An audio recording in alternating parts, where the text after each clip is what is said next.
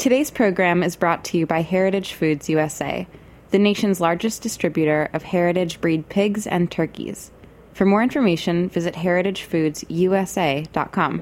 This is Mitchell Davis, host of Taste Matters. You are listening to Heritage Radio Network, broadcasting live from Bushwick, Brooklyn. If you like this program, visit heritage radio network dot org for thousands more.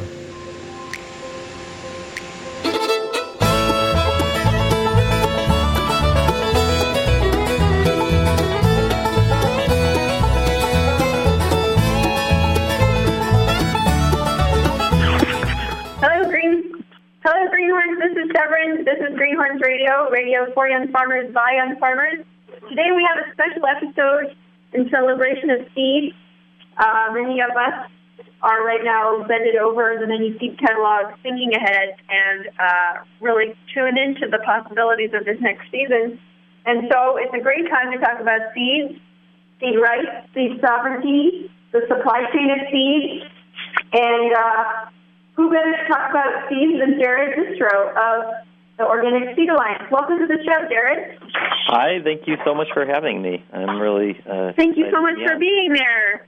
I heard you're on the road between places, so I'm really thankful that you managed to punctuate your journey with a landline moment. Yeah, I was. I'm, I'm very. Um, uh, I want to express my gratitude actually to Bountiful Garden Seed in Willits, California. Let me pull off the road and um, take over Uh, one of their offices during the busy seed selling season to, to have a landline. Well, it's the it's the uh, informal collegial commons of of steward of stewardship, land stewards and seed stewards. It, it's awesome to have these little lily pads of places who are our teammates. Um, Jared, do you want to just introduce your role at Organic Seed Alliance and some of the fun activities you get to perform in that role? Sure, sure thing. Um, so. Uh, my official title, I'm the director. I'm the assistant director of research and education. And for those of you who have never heard of Organic Seed Alliance, we're a, a nonprofit where, that works nationally to try, essentially, you know, when we think about seed, uh, we all are concerned about the diversity of seed that's out there in. Um, and the, the genetics that exist for, you know, being able to find, you know, the best seed for your farm, for your garden, for your needs. And uh, O S A, Organic Seed Alliance, we, we took a step back and said, in order to have the diversity we need in our agricultural system, in, in our seed, we need to do more than just save seeds. Seeds need to be, you know, not just in a seed bank or a, um, you know, somewhere preserved. They need to be out there being grown by farmers, shared by farmers, and how do we help create the infrastructure that will help that to happen? And so uh, we do a number of different activities. We have a, an advocacy program that really fights for the rights of farmers to save seed, fights to keep seeds as a, a public resource and, and push back against the privatization of seeds. Um, but then we also have our research and education program, which is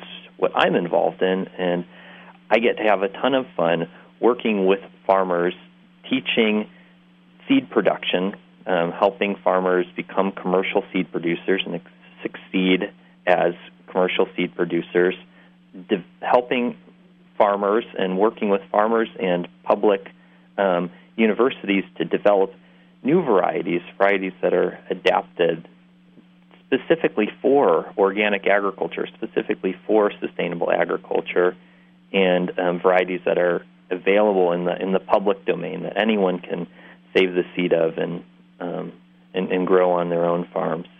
So we do a lot of this this education, trying to trying to increase the, the quality and diversity of the seed that's available um, to farmers by working from the ground up and getting more seed growers out there, having more seed companies thriving, and getting more varieties that are developed for sustainable agriculture.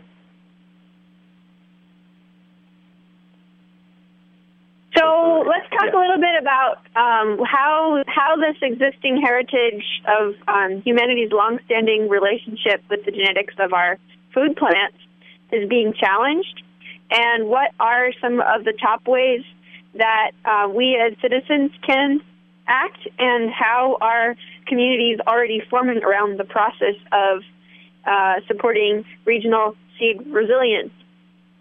Yeah, that's a, a, a great question. I think um, seed has been part of agriculture as long as agriculture has existed. It's really sort of one of the defining parts of what makes agriculture agriculture is that there's this intentional sowing of seed, of, of propagating plants that you want to exist in a specific place and in a specific time.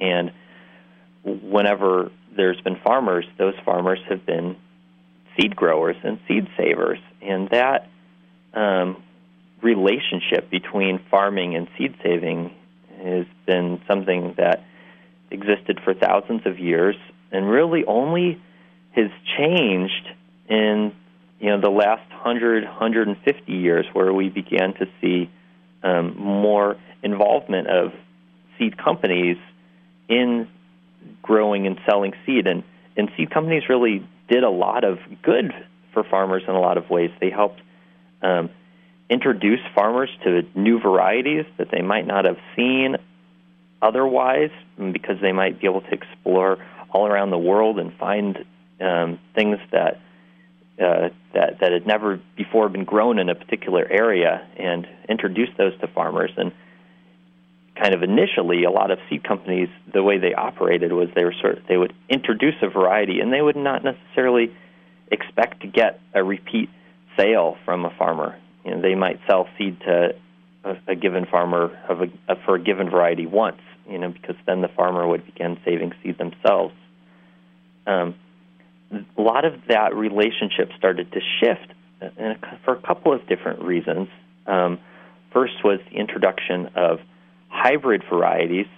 Without going into too much of the technical genetics around hybrids, hybrids are essentially a way to develop varieties of plants that when you save the seed of those varieties, they don't come true to type, meaning that the, the seed that you save might not look like the plants that you grew the previous year. And that essentially forms a form of what we would call biological intellectual property protection, because the farmers have to go back to the seed company if they want the, the variety that looks the same as, you know, what they want it to look like. They have to go back and get new seed every year. So this hy- hybrids really took hold in, in corn initially, but began expanding into other crops, and Uh, starting in the thirties and forties and fifties, and, and really continues to this day, where we see more and more uh, crop types being offered as hybrids. And um, hybrids offer a lot of benefits in terms of uh, uniformity, and um, they can make it easier to get varieties that have good disease resistance. But one of the biggest selling points is really a selling point for the seed companies, and that's that farmers uh, cannot reliably save seed from a hybrid and expect that the next generation, the seed they save, will look the same as the previous generation, as the plants they grew. But in addition to hybrids, another change in the landscape happened, starting again around in the thirties and continuing, you know, and accelerating to this day, and that's the enactment of a number of laws that have restricted seed saving, that have created intellectual property protection for plant varieties. And um, over the years, essentially, those laws have become more and more restrictive uh, to the point today where some varieties are released in such a way that not only can you not um, grow, if, if someone has a patent, essentially, on a variety, not only can you not take that variety and, and sell it yourself, you know, grow seed and sell it Um, yourself, but you can't save seed of that variety. You can't use that patented variety to develop new varieties from it. You may not even be able to uh, be allowed to do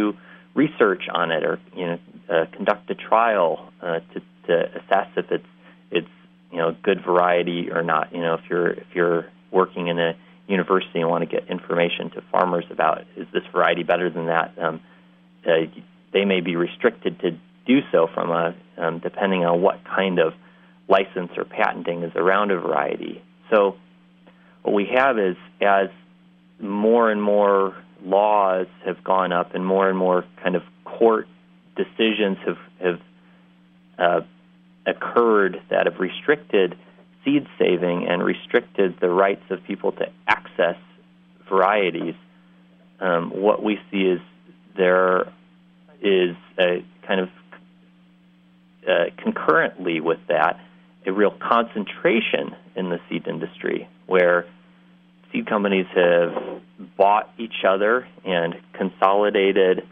downwards, you know, what was once, you know, hundreds of regional seed companies slowly become, you know, dozens. And now, um, and I would encourage anyone that's listening to this to take a look at a uh, Phil Howard, who's a researcher, um, professor at Michigan State University, put together these great charts of the, the seed industry structure. And you can see um, in these charts how there might be hundreds of different companies labeled out there, but um, those companies, so many of those companies are all owned essentially by just a, a handful of, of large multinational co- companies.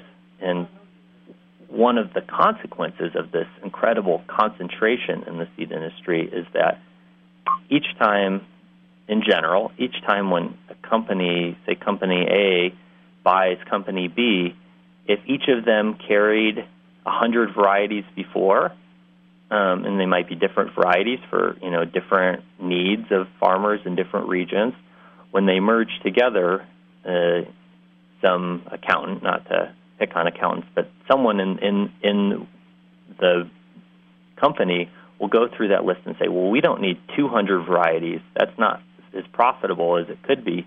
And they'll cut their list back down and they'll drop their one hundred least profitable varieties, say. And so each time as we get this concentration in the seed industry, we also have a loss of diversity, a loss of seeds that are commercially available to farmers. And, you know, whenever you talk to farmers, this is a very common frustration where, you know, varieties that may work really well for them, that, that people have committed, um, that, that have kind of committed to, that have worked systems around, um, kind of figured out the nuances of a particular variety and how to, the timing and, and the marketing of it, and then a seed company, either because of a merger um, or because of other reasons, drops that variety. And if they're the only company that carries that variety because it's patented, for example, then that farmer is out of luck and has to start from square one again, finding a new variety. And um, that really can affect farmers' um, bottom lines. It can make their lives a lot more stressful, and um, has been uh, you know, part of, you know, one of the, the, the big problems that that we see in the seed industry. Now, I think you also asked kind of, okay, well, that's the, the depressing side of things. Um, where is there uh, any positive light? And one of the things that I really am so happy to be part of, and, and really grateful for my job, is that there really is, um, on the flip side, in the last um, you know, fifteen, twenty years, and, you know, really even within the last five years, that there's a huge renaissance going on of farmers, you know, all along having realized that they need more varieties and varieties that are appropriate to them. Um, but more and more seed companies, more and more small regional seed companies starting and succeeding at uh, finding varieties that are appropriate for their region, that the farmers in their area really clamor for, and serving those farmers. So we see, you know, more and more popping up around the country, more seed companies offering a, a greater diversity of varieties, and we see more farmers growing seed either for their own use or to um, sell to other farmers, to sell to seed companies. And we see more, um, you know, the, the the other piece of this is that when we think of seed, and I think this is, um, and I, I don't mean to be in any way contrarian, but I think it's um, the, the the word um, heirloom often makes you think that this is you know uh, something that, that gets passed down from generation to generation, you know, unchanged. And the re- reality is is that seed and, and plant varieties do change and evolve. They're you know they're living you know parts of our you know global ecosystem, and they when they're grown in farmers' fields and saved, they change and they adapt. They adapt to the climates that they're grown in, to the farming practices that they're grown under. And so what we're seeing is that there's more and more of these varieties as they're grown by more farmers. We're seeing more diversity of adaptation out there. Um, and we're seeing more um, farmers really actively trying to create new varieties and new diversity. And we see a, a, a public universities that traditionally had done a lot of the work developing some of the great um, varieties that are out there for farmers.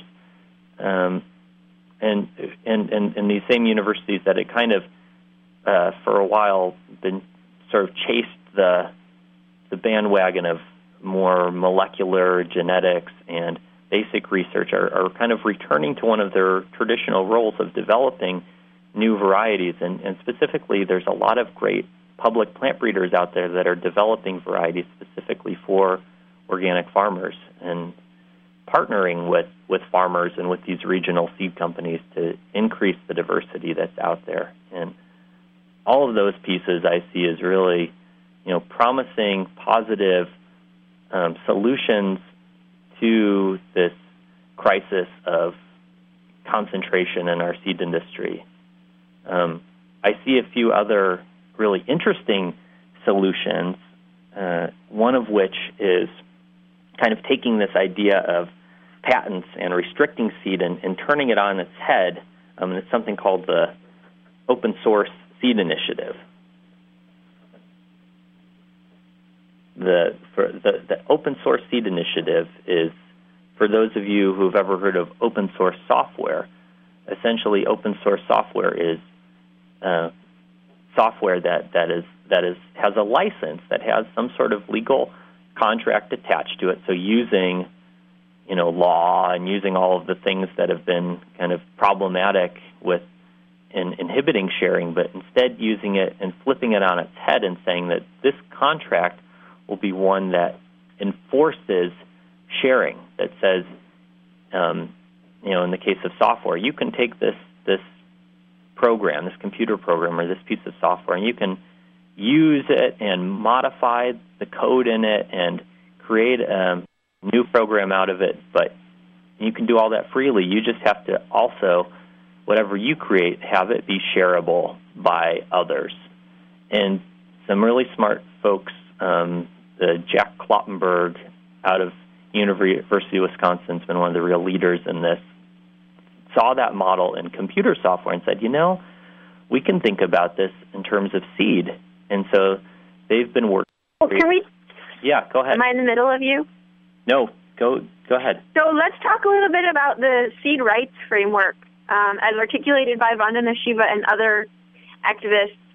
Um, I had a really nice conversation with Vandana because I happened to be at three conferences in a row with her, and she explained in very clear terms um, the truth force, the, the Gandhian principle of holding fast to um, principles of human rights and using that then as a way to order one's activism.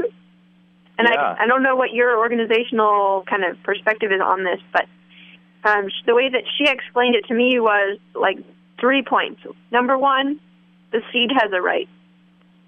Uh, number two, we as humans have a long-standing responsibility and relationship with the seed, um, responsibility to stewardship and uh, relationship of our own appetites and agricultural cultures. And then three is that we as humans have a right to that relationship with the seed. And I thought that was a very precise uh, and uh, true reflection of our relationship as humanity with these food plants that we have co-evolved with. And, of course, that framework doesn't necessarily align totally with the way that our laws are currently written, Um, but I felt like the collision of those of that rights-based view and then uh, the seed laws that were that are are written and are being kind of adjudicated right now provides a really powerful uh, conversational starting off place. So maybe you can reflect a little bit on that. Yeah. So at Organic Seed Alliance, our fundamental um, principle is one of respecting farmers' rights and honoring their rights as seed stewards. Um, and we've thought about this, and uh, you know, there's there's a lot of different important ways that that reflects. Um, I, I think that an ethical, you know, our, our mission statement says um, the ethical development and stewardship of the agricultural resources of um, the, the genetic resources of agricultural seed. Um, and, and we put the word ethical in there because I think ethics is, you have to start with that ethical framework, and you have to think about all of this work through an ethical lens, and from the lens of um, the farmer and, and saying, you know, what, you know, how, what, what would a seed system look like that is most um, appropriate and, and honors farmers' rights um, and their r- role in seed, um, and, you know, one that is respectful of, you know, seed itself and the Um, you know, the importance of, you know, the respect for, for plants. Um, and I think that um, one of the things that we've really tried to do as an organization is, is, is take that and kind of keep that at the forefront of everything we do uh, at the same time as uh, definitely, you know, thinking about, okay, in practice, what can we do to have farmers have more access to seed? You know, what can we do to have farmers have more role in the seed that's being produced and the seed that they have access to? Um, and you know, I think that it, you know, one of the things I find really fascinating is, you know, once you get in, into the the um, weeds, I guess you uh, you know it, it gets trickier to say, okay, well, if we want new varieties, if, you know, if we want, and one of the things we've been working with is we've been working with organic farmers throughout the country that are that have developed varieties um, on their own farms and are continuing to try and develop new varieties that are work really well for their organic systems, that are well adapted to competing with weeds, to scavenging nutrients, to still to having a really high quality and flavor that their markets require, and saying, okay, it's really wonderful and important that we have farmers that are saving their own seed and developing varieties for themselves. How can we connect those farmers into, you know, a, a larger network so that other farmers have access to that seed too? And there's different models of that, but one of those models is saying, you know, the the time and effort that the farmers have spent developing these new varieties, it would be really nice if they could get some kind of compensation for that, so that way they can continue to invest their very limited time as farmers for um, you know to, to develop even new varieties. I think that you know so many farmers, because uh, you know it's such a critical role that farmers play in our uh, you know in our food system, in our nation in general. You know, they're often really asked to step up and do, you know, above and beyond. You know, they're, they're, you know, someone comes knocking on their door and saying, "Hey, can you donate produce to this um, fundraiser?" Or, you know, "Are you willing to give this talk?" And farmers say, "Yes, yes, yes, we'll do all of these things." And same thing with, you know, farmers that are developing new varieties. You know, on on one hand, kind of the purest and most, you know, simplest thing is, you know, these farmers, you know, should share those varieties freely, and we agree with the idea of farmers having the right to share their seeds freely. Um, we also think that there can, can be models out there that allow farmers who develop new varieties to receive some sort of compensation for their new varieties while still allowing other farmers to take those varieties and save them themselves and, you know, develop even new varieties for their ecosystems. And so those kind of, you know, keeping the, the, the ethical framework in place and, and keeping that vision, I think, is really crucial, um, you know, as you progress down to the nitty-gritty of, okay, well, how do we actually make this happen? How do we get more farmer seed stewards out there, more farmers saving seed and, and developing varieties for sustainable agriculture, um, without just asking them to, you know, volunteer more of their, their very, very limited time. So um, one, one, one important point, so we had this conversation about, you know, using open source yeah. uh, licensing to kind of recreate the cultural context that has shaped our relationship with seed over time, which is one of openness and co-creation, or as the commenters like to say, a collaboratorium. Um, but I guess a question, just looking at the international, at an international context or in kind of a U N basis, what what lessons can we learn as Americans confronting our our the regulation of seeds from the experience of other countries? Um, I I want to make sure that you know that we have to be very brief because we're running out of time. Okay. And I also, while you're thinking about that answer, want to make sure everyone knows that tomorrow at EcoFarm is a full day-long seminar on seeds and seed rights and seed campaigns and open source seed and regional seed production um, with some of the great thinkers on that, on those topics. Um, Greenhorns is going to be filming that day, and we will be continuing our work in um, supporting the seed campaigns that are going on. Uh, And EcoFarm also will have that video. And then on January twenty-fifth in Yolo, there's a seed swap uh, at the Grange Hall in Yolo, a potluck seed swap, uh, a talk by Neil Tapar and Rebecca Burgess on community logistics and about this seed campaign.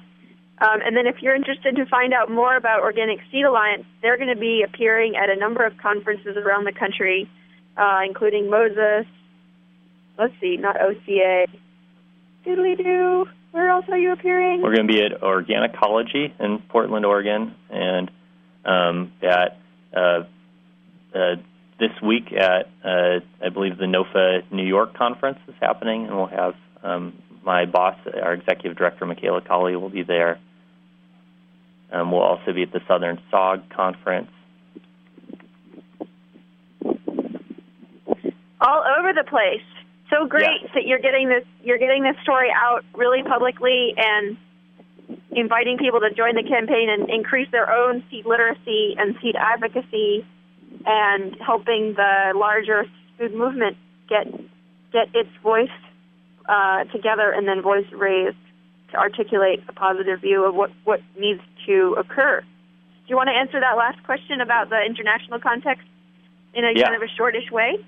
Yes, um, I'm, I, I think that as we as we look internationally, I think that there's a couple of things to think about. I think that in some ways we're actually very lucky um, that, uh, in, in terms of the way our seed system works when we compare it, say, to Europe. Um, Europe has a much more regulated seed system where essentially varieties are whitelisted. A, a variety can't be sold legally in Uh, the European Union unless it's on a, a list.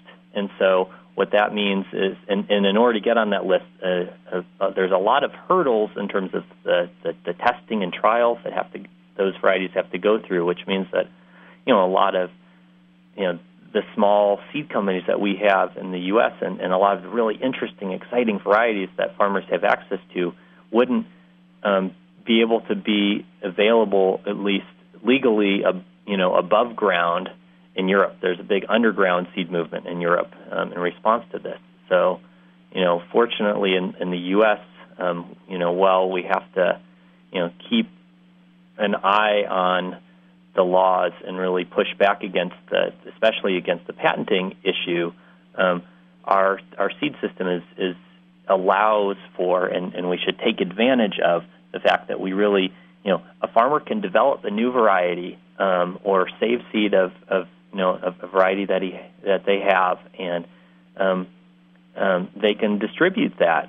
Um, there's certain rules that um, that that are tied to kind of the quality of that seed, but there's there the, the about what there there we have no white list. There's no limit to what varieties can and can't be shared. So we're very lucky that way, um, and certainly something to not you know hopefully you know we won't let that kind of situation happen here. Amazing. So people have plenty of places now to go learn more and click their little mousies. Um, as you're thinking about your seed order for this coming season, think about finding a regional seed company, a smaller startup founded by motivated young farmers or seed people, seed breeders, seed keepers, who are working in the direct confrontation with the monopolization of seeds, and who are using their life's energy to build an alternative framework. Um, is there a good place to find those regional seed companies listed? I, I saw that the, the Pacific Northwest has a great list of those small seed companies. If you Google regional seed, Edible Portland, then you can find a great list in the Pacific Northwest. Are there other places to find your regional seed companies?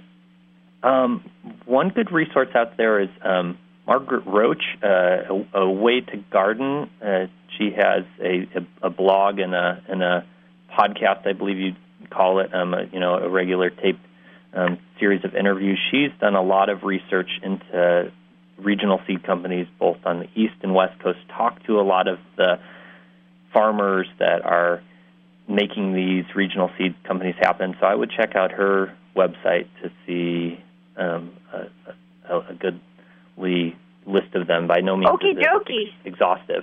Okay, we're running out of time, and I'm okay. going to get scolded. Jared, I can't wait to see you tomorrow in person for the EcoFarm thingy. And thank you so much for joining the show, and please be, give it transfer our thanks to the Bountiful Garden people. In case you don't know, dear audience, Bountiful Garden is a seed catalog offering incredible diversity of small plot-oriented grains and seeds, and also full complement of Northern California intensive, bio-intensive vegetable seeds from the founders and authors of How to Grow More Vegetables Than You Could Ever Imagine in Less Space Than You Think Possible. Uh, John Jeavons is major leader, and um, his, this is a seed company that grew out of the work there in Willits. A great one to add to your list of catalogs. Any last words, Jared? No, I mean, thanks Thanks for the interview, and I, I want to echo, echo the fact that one of the most exciting things about working, doing the work that, that we do with seed is that this really is a, a very positive and revolutionary act that you can take part of. You really can create the future when you save seed and grow seed. Woohoo! And I look forward to seeing to you future. tomorrow. See you tomorrow. Bye, everybody. Okay. See you next week, or listen to you.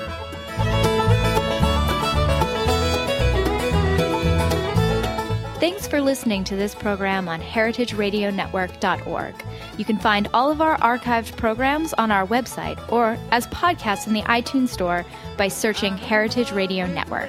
You can like us on Facebook and follow us on Twitter at heritage underscore radio. You can email us with questions anytime at info at heritage radio network dot org. Heritage Radio Network is a five oh one c three nonprofit. To donate and become a member, visit our website today. Thanks for listening.